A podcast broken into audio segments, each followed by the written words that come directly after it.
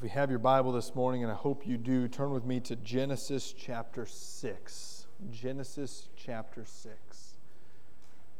Continuing a study through the first 11 chapters of Genesis. The series is entitled Redeeming Genesis. Uh, we'll remind ourselves we call it Redeeming Genesis for two reasons. One, uh, it's important that we don't look at the book of Genesis simply as some Sunday school material but that it's real events that had real impacts on the rest of human history. And there's some, some graphic nature in Genesis 1 through 11, some, some horrible sin, and some beautiful stories of God's love. But we also call it Redeeming Genesis because in every chapter, every time you turn a page, there's another reminder that God's purpose for humanity is redemption. The fall that occurred in Genesis chapter 3 could have been the end of the story. A very short book that was written. God made it perfect. Man messed it up. God punished it, the end. And yet we have a continuation of the story unfold where God shares with us over and over and over again his desire to love and redeem his creation. And so this morning we're looking at Genesis 6 and 7, beginning the story of Noah in looking at judgment and mercy. When you think of the words judgment and mercy, do you normally pair those together or put them at odds with each other? I think if you're like most people, you split them, right? There's the judgment of God and there's the mercy of God. There's God in His wrath and there's God in His grace.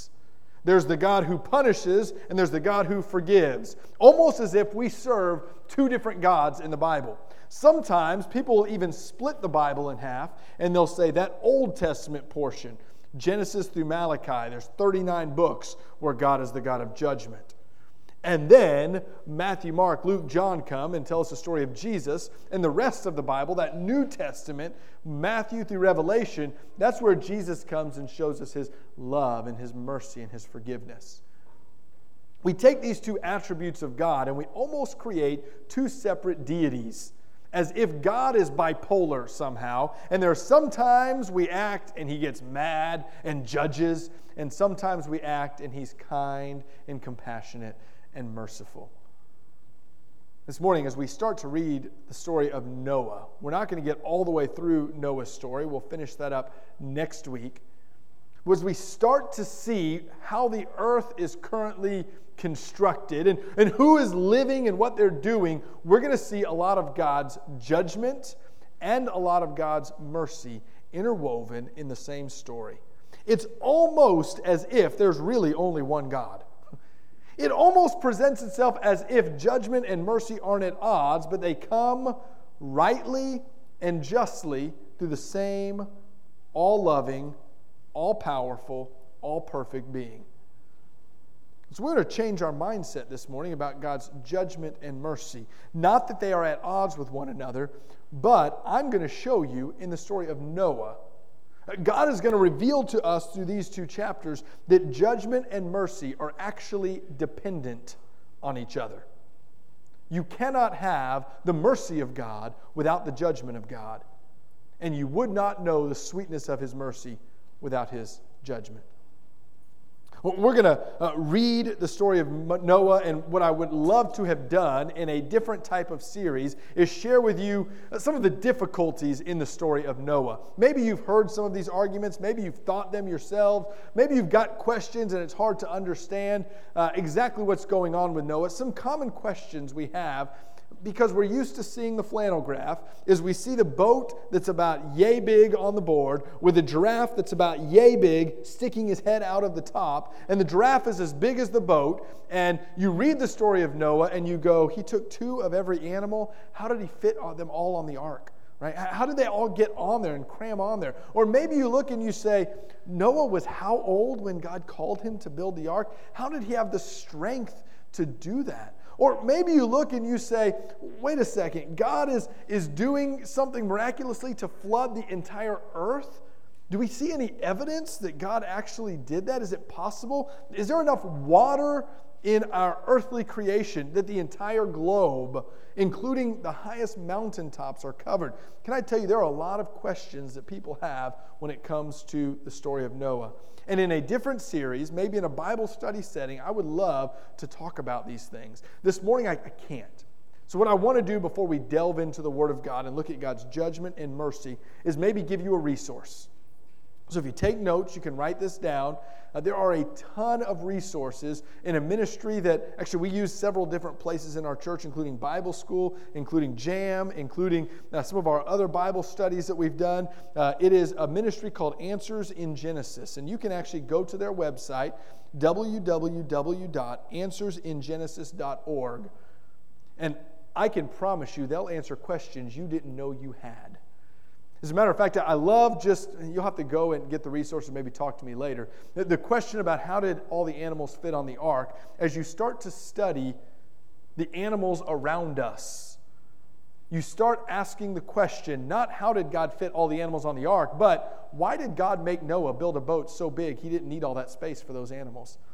Now, if that's piqued your interest, there's your resource, there's your website. You can come talk to me afterwards, or you can go down that rabbit hole on your own if you want. Some great resources there. Now, I want to give that to you before we delve into judgment and mercy this morning. We're going to get ready to read uh, almost all of chapter 6, and we'll, we'll highlight a few verses in chapter 7. As we, we get ready, to, to open up God's word and read together, would you repeat these phrases after me if you believe them?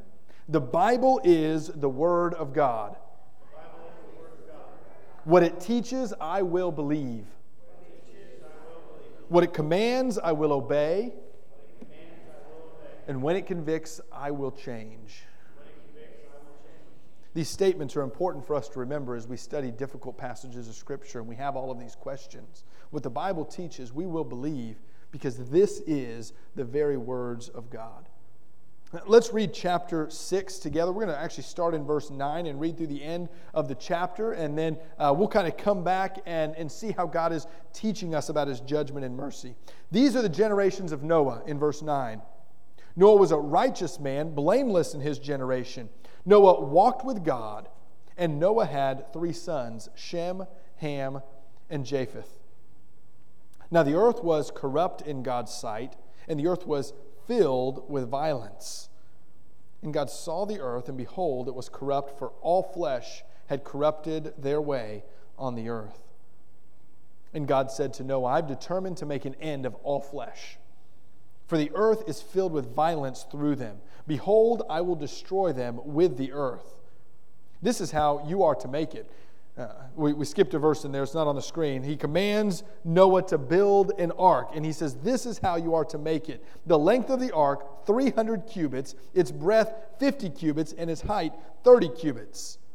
Make your there. It's out of order. How about that? This is, this is the imperfect uh, preacher reading his scriptures. Make yourself an ark of gopher wood and make room in the ark and cover it inside and out with pitch.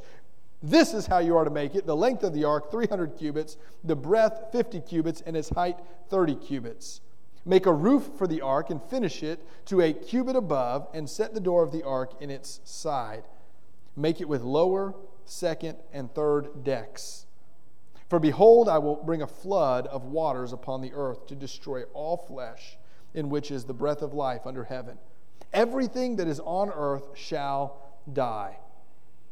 But I will establish my covenant with you, and you shall come into the ark, you, your sons, your wife, and your sons' wives with you. And of every living thing of all flesh you shall bring two of every sort into the ark to keep them alive with you. They shall be male and female. Of the birds according to their kind, and of the animals according to their kinds, and every creeping thing of the ground according to its kind, two of every sort shall come into you to keep them alive. Also, take with you every sort of food that is eaten and store it up. It shall serve as food for you and for them. Noah did this. He did all that God commanded him. As, as we read chapter 6, we read about a world that has gone from perfect to corrupt, from bad to worse, and ultimately to a world filled with violence and sin. We looked last week at, at the generations that came after Adam and how, as the creation had reached maybe a complete state, we get an example of just utter depravity and sin. And I know you guys love it when I preach on sin. Everybody loves to hear a preacher who preaches on sin. And here we are again, looking at Genesis chapter 6 at a world that is full of sin. The Bible is the Word of God, and I don't get to pick what I preach. Instead, as we read Scripture, we find very clearly the extent of sin. What has happened to this world that God has made? How bad has it really gotten? You see, sometimes I think we look at our world around us and we see brokenness, we see a fallen world, we see sin and horrible things out there. But we forget to ask our question what about the sin in here? Well, what about the extent of sin in my own life? I think it's notable that God looked on the face of the earth and he saw that all of creation, all of humanity, every animal with breath, all of it was fallen and filled with violence. That's what he tells us in, in verses 11 through 12. The earth was corrupt in God's sight, and the earth was filled with violence. God saw the earth, and behold, it was corrupt, for all flesh had corrupted their way on the earth. Every last bit of this world is not just broken, it is wicked and evil. I think too often it's really easy for us to look at sin as being something that is bad, but it could be worse. Sin is no good. We want to stay away from it. We're in church. How many of you all pay attention to the question, wake up before you answer it? How many of you all say, I wish I sinned a little bit more? Anybody in here want to, to admit or confess, it'd be nice if I would just do more horrible things? Anybody? All of us want to, to put sin away. And yet, when it comes to our everyday lives, the truth is we go, but at least I'm not that bad I think it's important to remind ourselves of the extent of sin, not just in Noah's day, but the extent of sin today. Can I ask you, do you think Noah's day was more sinful or less sinful than America in 2021? About the same. Some of you grimaced and go, man, it, could it be much worse than it is now? You know, could Noah's day really be much worse? The world is characterized by violence. Do we characterize our world by violence? Could you characterize our world with violence? I wonder if you went over to the Middle East right now, how you would characterize the world. I wonder if you'd go to some of our cities, and especially last year with, with riots, how you would characterize them by violence. I wonder if you, you looked at the world as an outsider looking in, if you would say, they're mostly peaceful people. I think what we'd find, and all you have to do is turn on your nightly news to see the extent of sin in our world, is violence. But the problem is, we're so busy looking at the violence out there. God's trying to point our own attention to our own violence in our hearts. Notice that all of creation is corrupt. It's not that most of, I think there were probably some good people living in Noah's day. So, some guys who pretty much kept to themselves, farmed the land, raised their families, tried to do good things. And God looks at them and he says, All of creation is corrupt. I think it's important too. We're going to find that God finds a no uh, uh, uh, worthy man. Not worthy is not the right word. A righteous man who he chooses to save on the ark. But is Noah included in the violent creation that God is describing here? Yes, he is. Noah himself looks at his own heart and sees the extent of his own sin. Here, as we read a few chapters ahead, we're going to find that Noah was, was far from a perfect individual. He had a lot of flaws and sins of his own. The extent of sin had reached a place where every single person was impacted, and today it's no different. The, the flood did not cure the problem of sin. Instead, it displayed the judgment of God. And so that's what else we find is, with the extent of sin, the necessity of judgment. Judgment was not something God did because he thought it was a good idea, it was something he was required to do. When God, in his perfect state, sees sin, he has no choice but to punish it. And I know we get in our minds because we, we don't understand the extent of sin, and we start saying things like, But really, did he have to destroy the whole world? What about that farmer who was just trying to live his life and raise his family? Was the world really that bad? Even today, I don't think any of us wish that a meteor would come and destroy the earth. It's a sinful place, but come on, you don't have to just wreck it, right? Why does God punish sin so severely? Was the judgment really necessary? We see the judgment pretty powerful in chapter 7. Verses 19 and 21, it tells us the judgment that came. The waters prevailed so mightily on the earth that all the high mountains were under the whole, uh, under the whole heaven were covered. Now, I, I want you, before we read the next couple of verses, to take the flannel graph Noah out of your mind, and I want you to put actual people in these next few verses, actual created beings. The waters prevailed above the mountains, covering them 15 cubits deep, and all flesh died that moved on the earth birds, livestock, beasts, all swarming creatures that swarm on the earth, and all mankind. Everything perishes. This is the severity of the judgment that God brings. When we don't understand the extent of sin, we don't understand the severity of judgment. When we think sin is not that bad, we look and say, This is too much. The truth is, everything is destroyed. It, the only thing God spares in verse 23, only Noah was left and those who were with him in the ark. There is not a, a single creature with breath in its lungs, no land creature of any kind that survives God's judgment. And so when you see the flannel graph water and you replace it with human beings drowning, this is a graphic depiction of God's judgment against sin. Why is God so severe in his dealing with sin? Well, it begins with understanding the extent of sin, but it also helps to understand the perfection of God.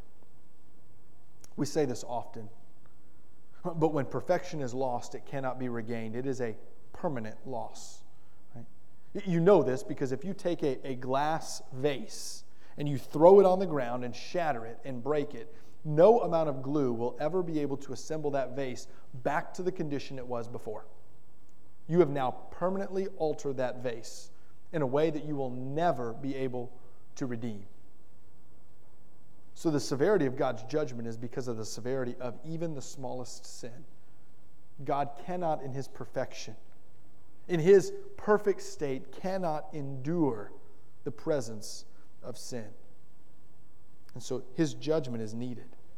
We read those verses in chapter 6, verse 13 read the necessity, God said to Noah, I've determined to make an end of all flesh. Why?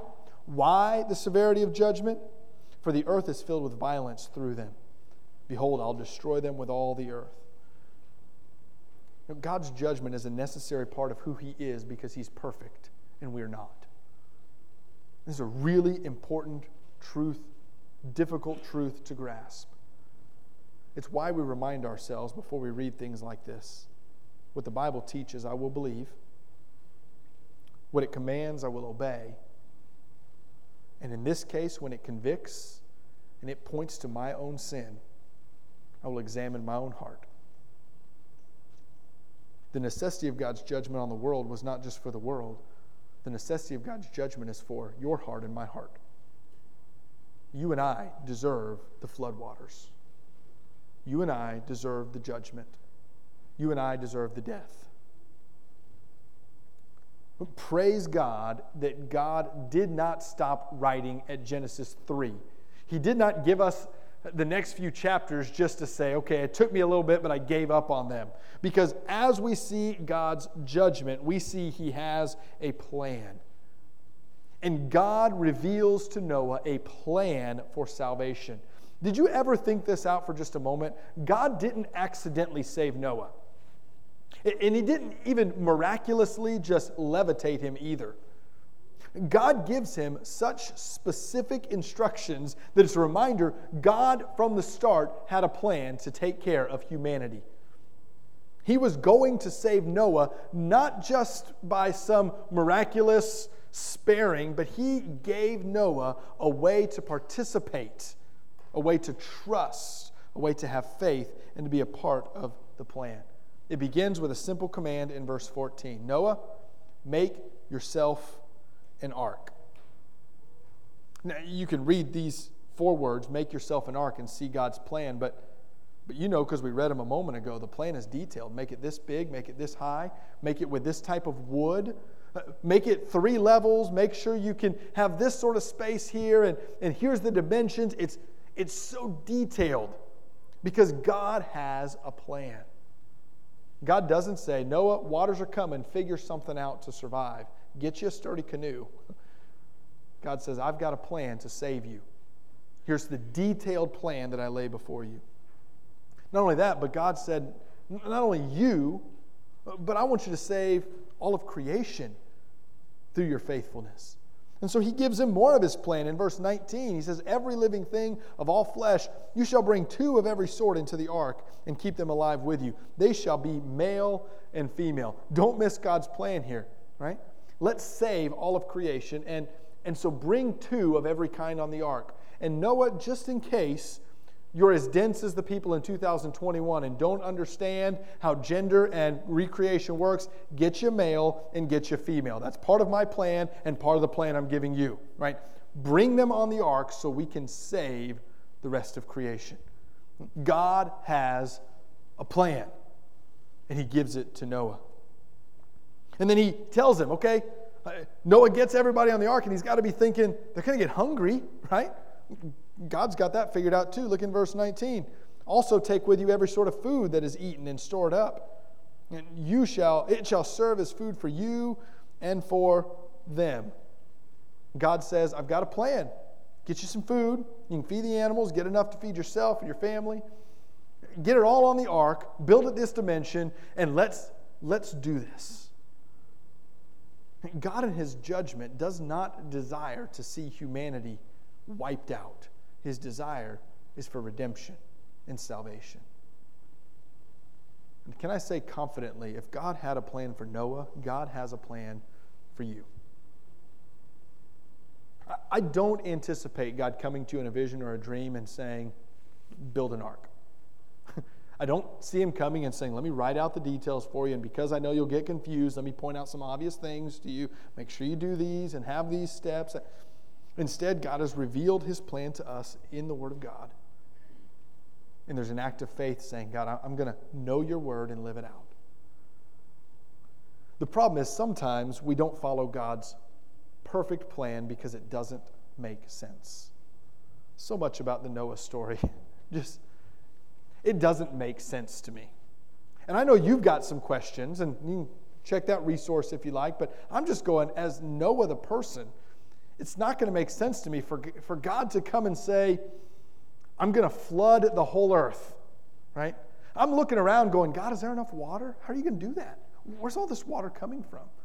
God, aren't I too old to do this? I've got some sons that can help me out, but for crying out loud, by the time the flood comes, Noah's going to be 600. 600. Let that sink in. My back is hurting in my 30s from moving a couple of pieces of wood on Saturday. I mean, Noah is an old man. This doesn't make any sense. God says, build it to this proportion. Can I tell you, I don't believe that a building of any kind had been built of that proportion that we're aware of.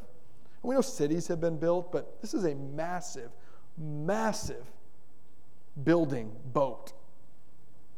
He gives him all these detailed plans. Noah's got to be saying, I don't see how this is going to happen.